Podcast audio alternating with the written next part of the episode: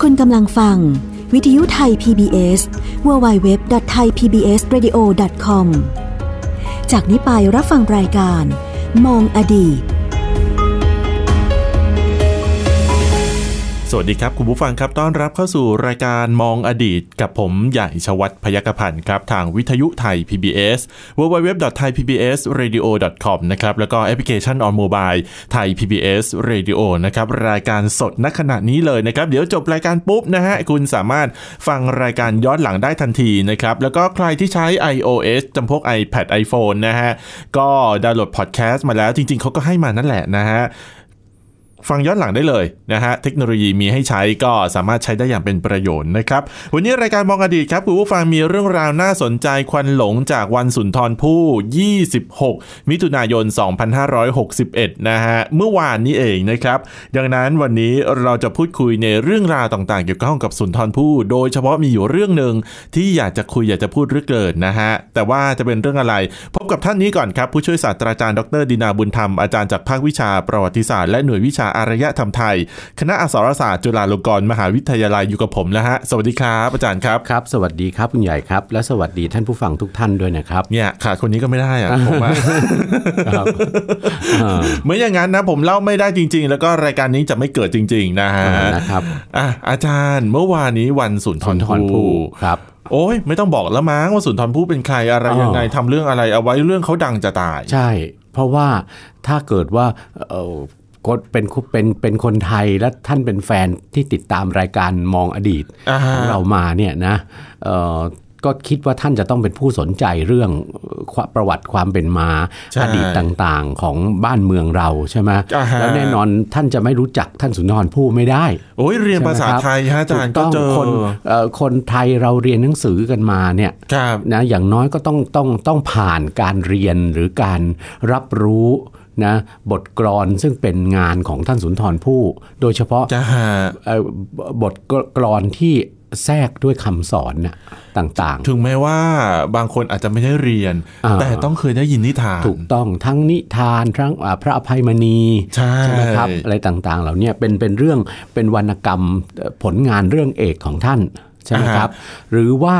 ซึ่งเราก็พบว่ากรอนอย่างพระอภัยมณีเนี่ย ครับ เอ่อท่านไม่ได้ท่านไม่ได้เล่าเรื่องเอาสนุกอย่างเดียว อืม นะไม่ได้พูดสำนวนปัจจุบันก็ท่านไม่ได้เรื่องเล่าเรื่องเอามันอย่างเดียว อ่าฮะ ใช่ไหมไม่ได้แต่งเรื่องเพื่อเอาเอาสนุกเอามันอย่างเดียว แต่ว่าเอ่อในแต่ละตอนเนี่ยนะบทประพันธ์ของท่านจะแทรกด้วยคำสอน อืม คำสอนในเรื่องของการมองโลก ครับ การใช้ชีวิต ครับ ใช่ไหมครับ หรือว่าการปฏิบัติตนให้อยู่ในกรอบของเอ่อศีลธรรมจรรยาเพื่อความเอ่อเขาเรียกอะไรนะ เพื่อความสงบสุข ครับ ของ ครับ ของสังคม อืม ใช่ไหมครับ ครับ นะ แม่ เอ่อ ถ้าถ้าถ้าเกิดว่าช่วงอ่าถ้าเกิดว่ามีคำถามนะคำถามแบบคำถามสุดท้ายแจ็คพอตหนึ่งแสนแล้วมาถามว่าเออสุสาครขี่ขี่สัตว์อะไรเป็นพาหนะ ผมว่าแสนแตก อ่า ทุกคนตอบ ก็ ได้ ใช่ก็ทุกคนก็ตอบได้ อืม นะเป็นเป็นเป็นวรรณกรรมเรื่องสำคัญที่เด็กๆก็ชื่นชอบ ใช่ นะเพราะว่าถ้าเอ่อท่านแต่งด้วยจินตนาการ ท่าน ใช่ แทรกจินตนาการที่ว่าด้วยเรื่องเรื่องมันไม่ใช่เป็นเป็นเรื่องของมนุษย์ อา จ จารย์ ริง ๆ ธรรมดาสามัญ อาจารย์บอกว่ามัน อ่า เป็นเรื่องจินตนาการผมนึกถึงร่างทรงนางพันธุรัตน์เลยอะ อ่าแต่อ่านานางพันธุรัตน์นี่ไม่ใช่ไม่ใช่อยู่ในพระอภัยมณีนะ เออน าง ใช่ พันธุรัตน์ ใช่ เอ่อเป็นนางยักษ์เหมือนกัน แต่ว่า เป็น นางพันธุรัต งอกใช่ไหน์ม อยู่ในเรื่องสังทอง อ่า ใช่ไหมครับ แต่ว่าในพระอภัยมณีนี่คือนางผีเสื้อสมุทร ใช่ผมนึก ใช่ไหม ผมนึกไปถึงแบบเออร่างทรงเขาก็สามารถเอาจินตนาการมาทำได้นะ อะไรทุกวันนี้ เนี่ย นะเดี๋ยวเก็บไว้คุยเรื่องร่างทรง อาจจะมีเรื่องสนุกสนุกๆมาคุยกั ใช่ เรื่องอดีตของการส่งเจ้าเข้าผีในสังคมไทยเนี่ย อ่า ใช่คไหม รับผม แต่วันนี้เอาเรื่องท่านสุนทรภู่ก่อน ทีนี้ นะครับ ฮะคุณผู้ฟังครับมีประเด็นเรื่องของสุนทรภู่ถ้า ครับ เกิดว่าจะพูดแล้วพูดอีก มันก็จะเป็นประเด็นซ้ำๆเป็นประเด็น ใช่ ที่คนรู้อยู่แล้ว แต่คุณ ประวัติของท่านเนี่ยหาอ่านที่ไหนก็ได้ ใช่ นะรู้อย่างเดียวเอาท่านสุนทรภู่นามเต็มท่านชื่ออะไร นั่นไง ตำแหน่งและบรรดาศักดิ์ทางทางราชการของท่านเนี่ยอ่าเรียกกันแต่สุนทรภู่สุนทรภู่เนี่ยนะทราบหรือไม่ว่าท่านก็เป็นข้าราชการนะ ในสมัยอ อาจาร ดี ย์ ตเนี่ย อาจารย์ต้องเฉลยแล้วฮะ นะ เพราะว่าผมตอบไม่ได้ อ่าบรรดาศักดิ์สุดท้ายของท่าน ครับครับ ก่อนจะจะจะ จะเสียชีวิตจะจะถึงแก่อนิจกรรมเนี่ย อ่าฮะ ท่านเป็นคุณพระนะ คุณพระ เออไม่ใช่ไม่ไม่ใช่คุณพระแบบอุทานขึ้นมา อ่าโอ คุณ เค เลย โอเค นะท่านเป็นเอ่อพระเอ่อคุณพระสุนทรโวหาร อ๋อ นะครับ เอ่อราชทินนามสุนทรโวหารเนี่ย ครับ นะเป็นราชทินนามที่ท่านได้รับพระราชทานนะมาตั้งแต่สมัยรัชกาลที่สอง อืม เมื่อแรกเข้ารับราชการเนี่ย ครับ นะครับ ครับ แล้วก็มีผลงานในในเรื่องการแต่งเอ่อบทละครต่างๆ ถวาย ครับ เอ่อในรัชกาลที่สองเนี่ยจนเป็นที่เอ่อเป็นกวีคนโปรดในรัชกาลเนี่ยนะครับ ท่านได้รับพระราชทานบรรดาศักดิ์เริ่มต้นก็คือขุนสุนทรโวหาร อืม นะครับ แล้วก็ขึ้นไปเป็นหลวงสุนทรโวหาร ครับ แต่ความที่ว่าหลังจากสิ้นรัชกาลที่สองเนี่ยนะครับ ท่านออกจากราชการ อ๋อ แล้วท่านก็ไปบวช อ่า นะท่านไปบวชที่ท่านท่านท่านเอ่อแสดงไว้ในในในเอ่อนิราศเรื่องหนึ่งของท่านคือนิราศภูเขาทองว่าท่านบวชถวายเป็นพระราชกุศล อืม นะแด่พระบาทสมเด็จพระเจ้าอยู่หัวรัชกาลที่สอง ครับ แล้วท่านก็ใช้ชีวิตนะเอ่อรุ่มรุ่มดอนดอนๆตามภาษาศิลปินน่ะ อ่าครับ ในในในในในอะไรในสมณเพศในสภาวะที่เป็นพระภิกษุเนี่ยอยู่ถึงเกือบ 20 ปีเนี่ยคุณใหญ่ โอ้ 18 ปีนะอยู่ในกรุงเทพบ้าง ไปเดินทางเอ่อไปเยี่ยมคนโน้นคนนี้ตาม ครับ ตามต่างจังหวัดตาม ครับ หัวเมืองต่าง ครับ ๆนะและขณะเดียวกันตรงนี้แหละ จะมาสู่หัวใจสำคัญที่เราจะคุยกันว่าเอ่อในท้ายที่สุดเนี่ยเอ่อท่านแต่งวรรณกรรมประเภทที่เรียกว่า วรรณกรรมนิราศ อืม คำว่านิราศคือการจากการจากการร้างเอ่อคนที่รักไปใช่ไหม สมมติว่าอ่าผมกับแฟนเนี่ยเลิกกันเขาเรียกว่าผมกับแฟนนิราศกันได้ไหม ก็ได้ มันก็เป็นเป็นสับสับ อ๋อ สับหรูๆนิราดร้างห่างกันไปอะไรประมาณอย่างเงี้ย อุ้ยถ้าถ้าอ แต่ ย่าง ว่า นั้นถ้าอย่างนั้นเดี๋ยวเดี๋ยวเดี๋ยวเวลาเวลาใครจะบอก เออเธอ เรานิราศกันเถอะ อ่า งง ก็ ไปอีก ก็ก็แล้วแต่ถ้าเกิดว่าเอ่อคนคนนั้นเขามี อืม ความรู้ ครับ ภาษาไทยดี ครับ นะแต่เขาก็อาจอาจจะว่าเราเวอร์วังอลังการเกิ ครั น บ ไป ผม ว่าคำศัพท์คำแสงอะไรบางครั้งเราก็ต้องใช้ให้มันถูก ครับ กาละเทศะใช่ไหมฮะ อ่ะทีนี้ อ่ะ อาจารย์นะเรื่องของการเดินทางของ ครับ สุนทรภู่ ครับ ก็คือนิราศนั่นแหละนะฮะ นิราศ อาจารย์ฮะมีเรื่องเล่ามีอะไรสนุกสนุกๆเล่าให้คุณผู้ฟังฮะ ท่านสุนทรภู่เนี่ยนะหรือหรือคุณพระสุนทรโวหารภู่เนี่ยนะครับ ครับ ในชีวิตของท่านเนี่ยนะในชีวิตการเป็นกวีของท่านเนี่ย อืม เราก็ทราบอยู่ว่าท่านมีงานวรรณกรรม หรือที่ที่กลายมาเป็นวรรณคดีมรดก า เรื่อง คบ สำคัญของชาติเนี่ย ครั นะ บ เป็นมรดกทางทางวรรณกรรมของ ครับ ชาติเนี่ยนะมากมายหลายสิบเรื่องทีเดียว อืม นะ เอ่อแต่ท่านมีงานวรรณกรรมประเภทหนึ่ง ซึ่งไม่ใช่วรรณกรรมประเภทนิทานคำกรอน หรือนิทานคำสอน ครับ อย่างเรื่องพระอภัยมณี ครับ นะท่านมีงานวรรณกรรมประเภทที่เมื่อกี้ก็บอกแล้วคือวรรณกรรมนิราศ อ่าฮะ ใช่ไหมวรรณกรรมนิราศเนี่ยมันคือวรรณกรรมที่เป็นเป็นบันทึกการเดินทางประเภทหนึ่งนะคุณใหญ่ อืม แต่ว่าโครงเรื่องหรือแก่นของการเขียนนิราศเนี่ย ครับ นะเอ่อจะเขียนเป็นส่วนใหญ่ก็จะเขียนเป็นร้อยกรอง อืม ใช่ไหมเขียนเป็นกรอนสุภาพก็ได้ เขียน ครับ เป็นเป็นโครงฉันอะไรต่างๆก็ได้นะ อ่าครับ ซึ่งเราก็พบว่านิราศของท่านสุนทรภู่เนี่ยมีเรื่องนิราศเรื่องสำคัญอยู่ 7 เรื่องนะ ืม สะท้อนให้เห็นว่าท่านเป็นคนเดินทางมากจริง ๆ แก่นเรื่องของการเขียนนิราศเนี่ยมันก็คือการแต่งนะโครงฉันกราบกรอน ครับ พันนานาการเดินทางของตัวเอง อืม แต่เป็นการเดินทางที่มีแก่นอย่างหนึ่งคือ เป็นการเดินทางที่ไม่ว่าจะไปด้วยจุดประสงค์อะไรก็แล้ว แต่จะไปราชการจะไป ไปเที่ยว ไปเที่ยวไปค้าขายอะไร ครั ก็ บ แล้วแต่ แต่ว่าจะต้องมีแก่นอันหนึ่งก็คือ ในนิราศนั้นจะต้องแสดงอารมณ์สะเทือนใจ อารมณ์ความรู้สึกอย่างหนึ่งคือความรู้สึกอะไร ความรู้สึกในการที่จะต้องเดินทางจาก อ๋อ ผู้เป็นที่รัก อ่า ซึ่งส่วนใหญ่ก็คือนางอันเป็นที่รั ก อ่าคือแฟนคือ ครับ คู่รักภรรยาอะไรต่างๆใช่ไหม ครับ เดี๋ยวนี้อาจจะมีการอะไรนะ ถ้าเป็นสังคมสมัยใหม่ก็อาจจะ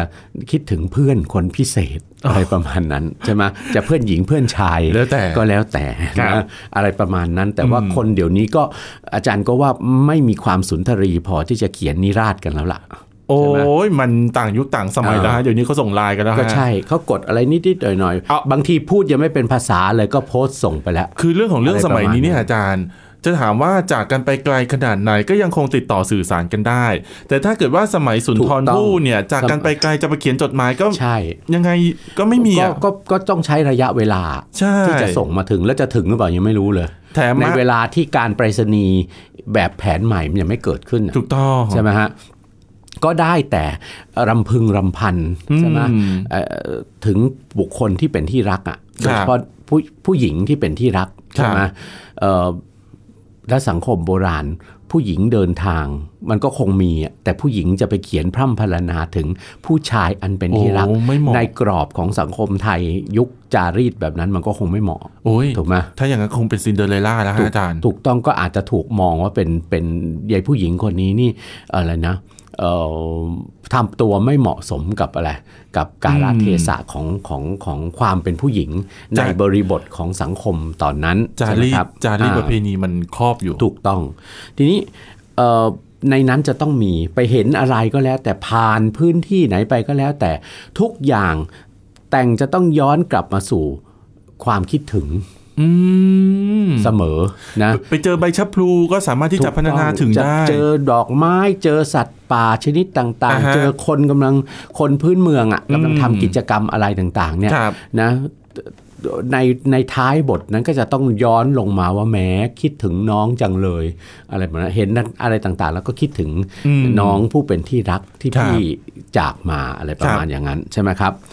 เอ่อนั่นขนาดนิราชบางเรื่องเนี่ยท่านแต่งในขณะที่ท่านเป็นพระด้วยนะ อ่ แต่ความที่ว่าอารมณ์สุนทรีไง ครับ อารมณ์อารมณ์ศิลปิน อารมณ์อารมณ์นักกวีอะใช่ไหม อืม แต่ท่านก็ต้องแยกตัวตนท่านออกมา ท่านเป็นสะอยู่ในสมณเพศก็จริง อยู่ในสภาวะเป็นพระสงฆ์ก็จริง แต่ว่าผลงานเนี่ยใช่ไหม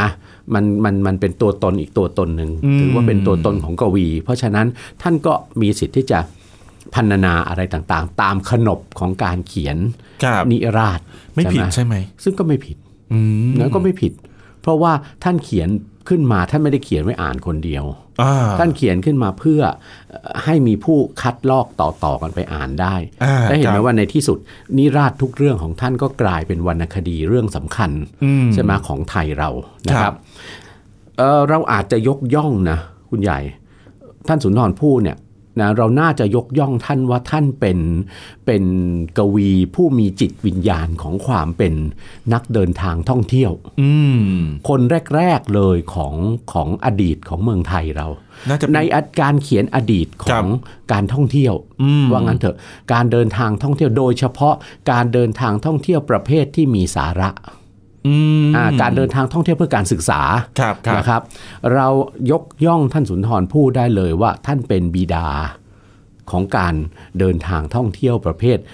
การการไปเพื่อการทัศนศึกษา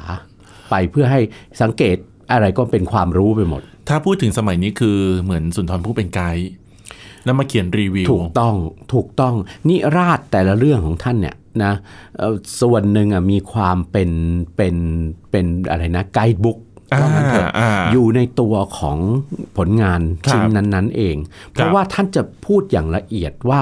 ตั้งแต่ท่านเดินทางออกจากกรุงเทพมหานคร อืม ซึ่งแน่นอนในในครั้งกระนั้นนิราศทุกเรื่องของท่าน การเดินทางออกไปจากกรุงเทพไปทางไหน ทั้งเรือ ทางเรือ ครับ เพราะว่าเป็นเส้นทางคมนาคมสัญจรที่สะดวกที่สุดแล้ว ครับ ถูกไหมครับเอ่อจะไปยังหัวเมืองข้างไหนล่ะ ข้างเหนือใต้ออกตก อืม ไปได้หมด มีทางน้ำเชื่อมไปหมด ครับ นะแล้วก็การเดินทางอนนิราชของท่านสุนทรภู่เนี่ยนะมีเรื่องอะไรบ้าง ครับ แล้วก็แต่งขึ้นเมื่อในช่วงเวลาไหนบ้างนะครับ นิราศเรื่องแรกในชีวิตของท่านนะครับ แต่งในขณะที่ท่านยังเป็นเป็นวัยรุ่น อ่าวัยรุ่นนะท่านสุนทรภู่เนี่ยเกิดในตอนต้นกรุงรัตนโกสินทร์ ครับ ท่านเกิดเมื่อสร้างกรุงเทพได้ 4 ปีเอง อืม ในปีพุทธศักราช 2329 วันที่ 26 มิถุนายน ครับ ปี 2329 ในรัชกาลพระบาทสมเด็จ พระพุทธยอดฟ้าจุฬาโลกมหาราช ครับ รัชกาลที่หนึ่งนะครับเอ่อสองสาสองสามสองเก้าท่านเกิดนะครับเอ่อขณะเดียวกันนิราศเรื่องแรกของท่านเนี่ยคือนิราศเมืองแกลง เมืองแกลงปัจจุบันก็คืออำเภอแกลงจังหวัดระยอง ครับ ใช่ไหมครับ ท่านไปทำไมที่ที่เมืองแกลงแต่ มี ค อะไร รั้งนั้น มีอะไรน่า เอ่อ เที่ยว ในในในในนิราชนะไม่ได้ไปเที่ยว อ๋อไม่ได้ ก ไป ล่า เที่ ว ยวเหรอ ว่าท่านไปเยี่ยม ท่านไปเยี่ยมเอ่อญาติซึ่งเป็นญาติฝ่ายพ่อท่าน อืม ญาติฝ่ายบิดา ฝ่าย ครับ พ่อ เป็นคนเป็นชาวเมืองแกลง ครับ นะชาวเมืองแกลงแขวงเอ่อแขวงเมืองระยองเนี่ยนะครับ อืม ในนั้นในนิราชเมืองแกลงนะระบุเอาไว้นะค ครั รับบ นะส่วนคุณแม่ของท่านนะเป็นชาววังนะท่านสุนทรภู่เนี่ยคุณแม่ของท่านเป็นชาววังวังหลัง ครับ นะครับอยู่กับเป็นข้าในกรมพระราชวังหลัง ครับ ซึ่งเป็นพระเจ้าหลานเธอในรัชกาลที่หนึ่ง ครับ นะครับแต่คุณแม่ของท่านเนี่ยเอ่อยังเป็นที่ถกเถียงกันอยู่ว่ามีเชื้อสายคนจากภาคไหน แต่ส่วนใหญ่จะมองกันว่าแม่ของท่านสุนทรภู่เนี่ยเป็นเป็นผู้มีเชื้อสายมาจากเพชรบุรี อืม เพราะในนั้นก็มีนิราศเรื่องหนึ่งในชีวิตของท่านสุนทรภู่เนี่ยมีนิราศเรื่องหนึ่งคือนิราศเมืองเพชร อืม ซึ่งท่านในนั้นก็กล่าวเป็นในในๆว่าท่านไปเยี่ยมญาติฝ่ายแม่ อ้าวถ้าถ้าผมว่าไม่ในแล้วล่ะ ถ้าไปเยี่ยมญาติฝ่ายแม่เนี่ย นะฮะนะก็ ก็กะเป็นเป็นญาติที่เออเป็นญาติทางทางคุณแม่ของ ครับ ท่าน ครับ นะครับอ่ะนิราชเมืองแกลงเนี่ยแต่งในราวปีพุทธศักราช 2349 ครับ ในรัชกาลที่ 1 ก่อนสิ้นรัชกาลที่ 1 3 ปี อืม นะช่วงนั้นท่านก็โตเป็นหนุ่มแล้วล่ะ ครับ นะก็ไปเยี่ยมไปเยี่ยมญาติฝ่ายพ่อนะที่เมืองแกลงนะครับ อืม ก็เห็นอะไรไปตลอดทาง จริงๆแล้วเนี่ยมันทำให้เกิดความเข้าใจผิดกับนักประวัติศาสตร์ในชั้นหลังๆนะ ทำไม นิ อะ ราชเมืองแกลงเนี่ยเอ่อทำให้มีผู้เข้าใจไปว่าท่านสุนทรภู่เนี่ยบ้านเกิดอยู่ที่เมืองที่แกลง อืม ที่เมืองแกลง ครับ ณยายเห็นไหมว่าที่อำเภอแกลงปัจจุบันนี้มีอะไรที่เกี่ยวข้องกับท่านสุนทรภู่อยู่ มี อ่า เยอะแยะเลย มีอนุสาวรีย์ ใช่ มีอนุสาว ใช่ไหมครั รี บ ย์มี อ่า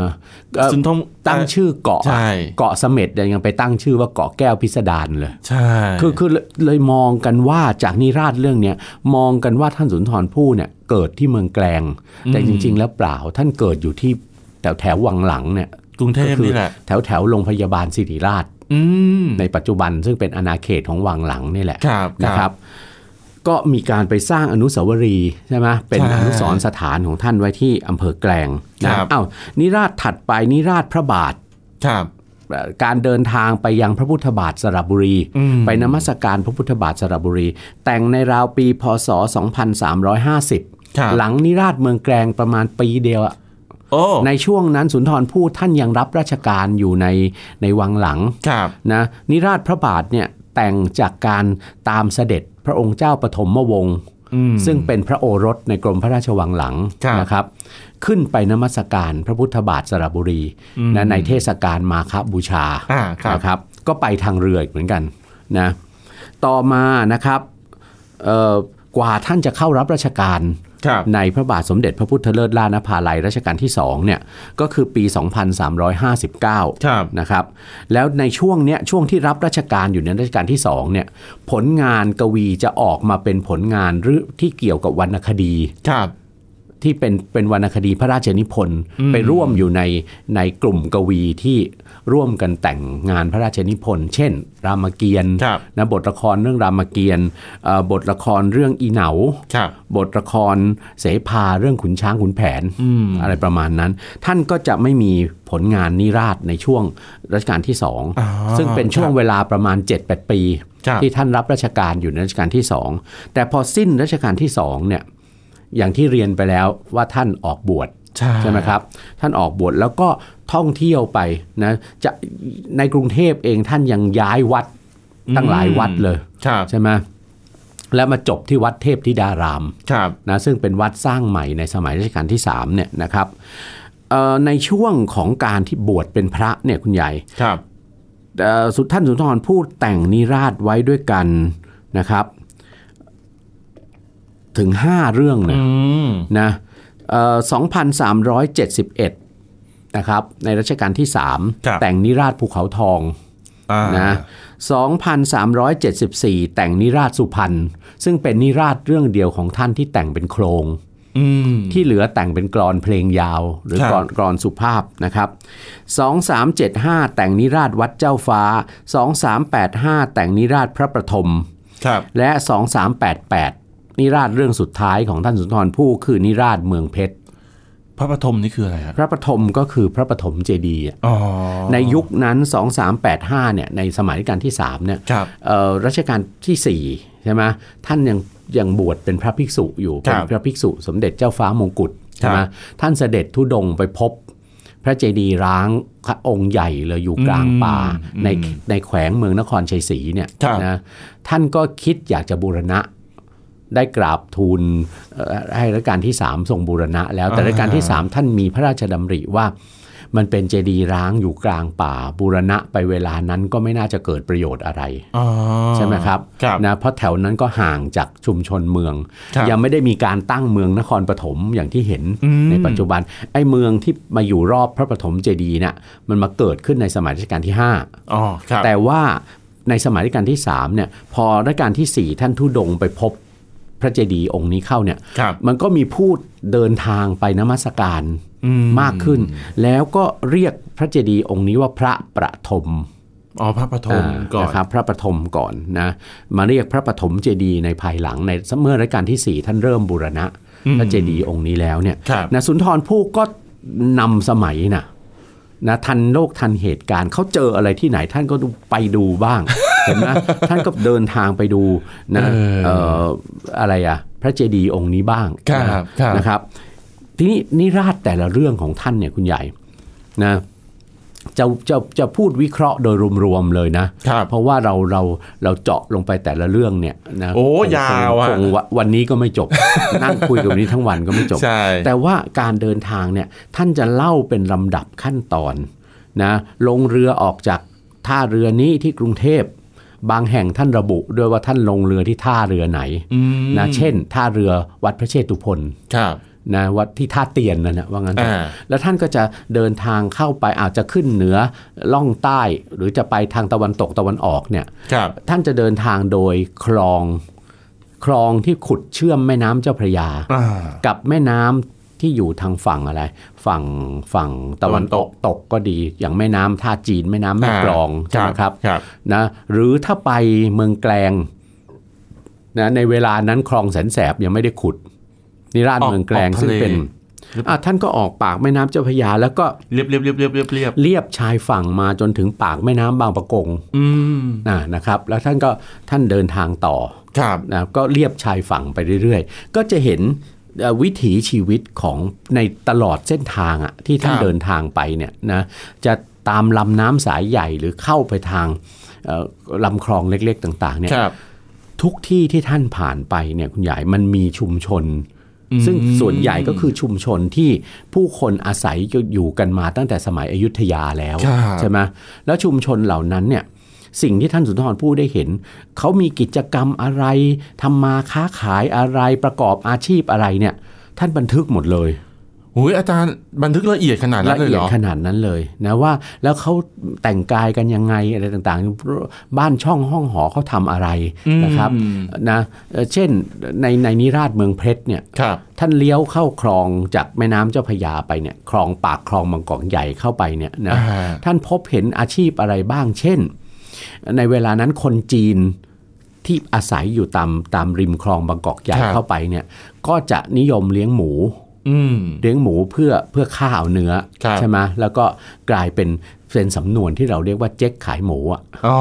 อ่า อ่า นะก็ท่านก็จะเล่าถึงเอ่อชีวิตความเป็นอยู่ของของเจ๊กขายหมูอ่ะ อ่าครับ นะในในในในคลองบางหลวงอะ ครับ นะฮะท่านบอกว่าเวลานั้นอะนะผู้หญิงไทยหลายคนก็เป็นไงเอ่อชื่นชมนะว่าว่าคนจีนที่เป็นเจ้าของอะไรนะโรงหมูอะ ครับ นะมีมีฐานะดี อ่ะมีอันจะกิน เออแล้วท่านก็บอกว่าเนี่ยภรรยาบรรดาภรรยาของของคนจีนขายหมูทั้งหลายแหล่เนี่ยโอ้โห ทองอารามเลย ตามเป็นตามตัวอะไรเงี้ยแล้วก็ เป็นเป็น ที่สำคัญ เจ้ ที่สุดเป็นอ่าเป็นเจ้ และ เป็นเจ้ เจ้เหล่านั้นก็เจ้เหล่านั้นก็มีชีวิตที่มีความสุขไปไปทำไมฮะเอ่อเอ่อท่านสุนทรผู้บอกว่าเอ่อหน้าขาวๆสวยๆร้วนรวยโป รวยโปเนี่ยก็คือ การเล่นพนัน เป็นพนัน อ่านั่นน่ะก็คือมีชีวิตอยู่ใช่ไหมเอ่อบนอะไรนะ เส้นทางอบายมุกไหม อ่าอะไรประมาณนั้น แต่ว่ามันก็เป็นอะไรมันก็เป็นเป็นวิถีชีวิตอย่างหนึ่ง อืม ในใน อืม ในสมัยนั้นที่เราก็พบเห็นได้จนถึงปัจจุบันใช่ไหม ครับครับ กลายเป็นว่าอ่ะมันเริ่มแล้วนะไอ้ความคิดที่ว่าสมัยก่อนอ่ะเป็นเมียขุนน้ำขุนนางเนี่ย รวย สิบพ่อค้าไม่เท่าพระยาเลี้ยงอ่ะ อ่า นะสำนวนใช่ไหมแต่ในขณะนั้นอะสมัยรัตนโกสินทร์ตอนนั้นเนี่ยการค้ามันเริ่มเจริญเติบโต ครับ นะสังคมตลาดเนี่ยมันมันเริ่มมีความเติบโต มั ขึ้น นขยาย แล้วคนที่จะร่ำรวยขึ้นมาได้โดยการทำมาค้าขายเนี่ยคุณ ครับ ใหญ่โดยที่ไม่ต้องอิงกับระบบราชการเนี่ย อืม มันเริ่มมีแล้วไง อ๋อคือ น คือเขาเรียกว่าเริ่มเป็นระบบเอกชนมากขึ้น ใช่ มันมีพ่อค้ารายย่อยเป็นเอกชนเป็นอะไรต่างๆเนี่ยที่ร่ำรวยขึ้นมาได้โดยไม่ต้องรับราชการ อ่า อ่าโดยไม่ต้องรับราชการไม่ต้องมีไม่มีต้องมีรายได้ประจำอย่างอย่างข้าราชการใช่ไหมฮะ อ่าฮะ แล้วอาจจะรวยกว่าข้าราชการด้วย อืม แล้วมันก็เลยเกิดค่านิยมว่าอ้าวสาวไทยในเวลานั้นใช่ไหม ครับ อ้าวก็เห็นคนจีนค้าขายจนรวย อย่างเช่นคนจีนที่มีโรงหมู อืม เอ่อโรงเลี้ยงหมูแล้วก็เอ่อเชือดหมูขายหมู ครับ อะไรต่างๆเนี่ยเพราะว่าเขาจะต้องส่งอะขายแบบขายส่งด้วยนะ อ่า เนื้คอรับ หมูเนี่ยไปยังตลาดต่างๆ ในในเขตกรุงเทพใช่ไหมฮะ อืม หรือส่งอะไรเนื้อหมูเข้าวัง ครับ สำหรับเป็นเป็นอาหารเป็นปรุงพระกรยาอาหารของพระมหากษัตริย์ของเจ้านายของข้าราชบริพารในวัง ครับ ใช่ไหมก็มีคนจีนขายหมูก็ร่ำรวยขึ้น หรือท่านเดินทางไปเอ่อนิราชเมืองเพชรเนี่ย ครับ ท่านไปเห็นไปดอนหอยหลอดอ่ะ ไปโผล่ อ่า ดาวหน่อยเหรอด้วย ท่านไปที่ดอนเพราะดอนหอยหลอดเนี่ยเป็นพื้นที่บริเวณปาก ปา แม่ กแม่ น้ำ น้ำ คลองที่ อ่าฮะ จะเชื่อมกับปากแม่น้ำเพชรบุรี ครับ นะเอ่อซึ่งซึ่งเป็นทางสัญจรของท่านเนี่ยนะครับ อืม เอ่อท่านก็เห็นกิจกรรมเนี่ยนะขอเอ่อชาวชาวบ้านแถวนั้นเนี่ยนะนะถีบถีบกระดานสารตะกร้าเที่ยวหาหอยเนี่ย อ่า ก็เป็นภาพที่เรายังคงเห็นกันในทุกวันนี้ที่ดอนหอยหลอด โสอง เนี่ย สามร้อยปีก็ยังมีอาชีพนี้ ถูกต้องอาชีพเอ่อเวลาเกือบ 200 ปีไม่ถึง อ่า 300 ๆ นะครับ ก็ยังเห็นอาชีพในการเก็บหอยหลอด ใช่ไหมครับ คือคือคือจุ่ม ถูก จุ่ม ต้อง จุ่มจุ่มจุ่มเหมือนกัน าหรือตามหัวเมืองชายทะเลที่ท่านผ่านไปเนี่ยท่านก็จะเห็นอาชีพอีกอันหนึ่งก็คืออาชีพเอ่อเอ่อแม่เอ่อแม่ค้าปลา ครับ แม่ค้าปลาเนี่ยไม่ใช่ไม่ใช่แม่ค้ารายย่อยนะคุณใหญ่ รายใหญ่เหรอ แม่ค้ารายใหญ่ที่เรือประมงเข้ามาแล้วพูดง่ายๆสมัยนี้ก็ก็เหมือนกันเรียกเจ้อะ อ่า เจ้เป็นเจ้าของกิจการนะ อ๋อ แล้วท่านสุนทรผู้จะตั้งข้อสังเกตว่าเจ้าของกิจการใหญ่ๆเนี่ย ครับ ที่ท่านผ่านไปเห็นเนี่ยนะไม่ใช่ผู้ชายเลย ผู้หญิงทั้งนั้นอ่าซึ่งอันเนี้ยเป็นเป็นภาพสะท้อนของสังคมยุคจารีตในยุคในในในเมืองไทย และในเอเชียตะวันออกเฉียงใต้บทบาทนำของผู้หญิง ครับ ในครอบครัวเนี่ยนะครับ คือ เพราะฉะนั้นถือว่าวรรณกรรมนิราศของท่านสุนทรภู่เนี่ยมีประโยชน์อย่างมาก อืม นะมันไม่ใช่เรื่องแต่วิถีชีวิตการทำมาหากินเท่านั้น ครับ ถ้าท่านไปอ่านนะเรื่องใดเรื่องหนึ่ง ท่านก็จะพบว่าท่านสุนทรท่านสุนทรผู้พูดถึงสถานที่สำคัญ ครับ ไม่ว่าจะเป็นวัดวาอารามสถูปเจดีย์ อืม นะที่ท่านได้มีโอกาสเดินทางไปถึงเนี่ยใน ครั นิ บ ราศ เรื่องต่างๆเนี่ยแล้วท่านก็จะเล่าสภาพของวัดวาอาราม โบสถ์วิหารสถูปเจดีย์กุฏิพระสงฆ์อะไรต่างๆเนี่ย ครับ มันทำให้เราสามารถนำภาพของสถานที่เหล่านั้นเนี่ยมาเทียบเคียงกับ ปัจจุบัน ภาพที่เราเห็นในปัจจุบัน อืม ในสถานที่ต่างๆ เหล่านั้นได้ด้วย ครับ นะครับ ผมอ่ะนะฮะนี่คือเรื่องราวทั้งหมดนะฮะคุณผู้ฟังครับของอาสุนทรภู่นะฮะมีเกร็ดเล็กเกร็ดน้อยมาฝากเยอะแยะมากมายเลยทีเดียวนะครับ วันนี้ผมใหญ่ชวัฒน์พยกพันธ์แล้วก็ผู้ช่วยศาสตราจารย์ดรดินาบุญธรรม อาจารย์จากภาควิชาประวัติศาสตร์และหน่วยวิชาอารยธรรมไทยคณะอักษรศาสตร์จุฬาลงกรณ์มหาวิทยาลัย ขอลาคุณผู้ฟังไปก่อนนะครับ สวัสดีครับ สวัสดีครับ ติดตามรับฟังรายการย้อนหลังได้ที่เว็บไซต์และแอปพลิเคชันไทย PBS Radio ไทย PBS Radio วิทยุข่าวสารสาระ เพื่อสาธารณะและสังคม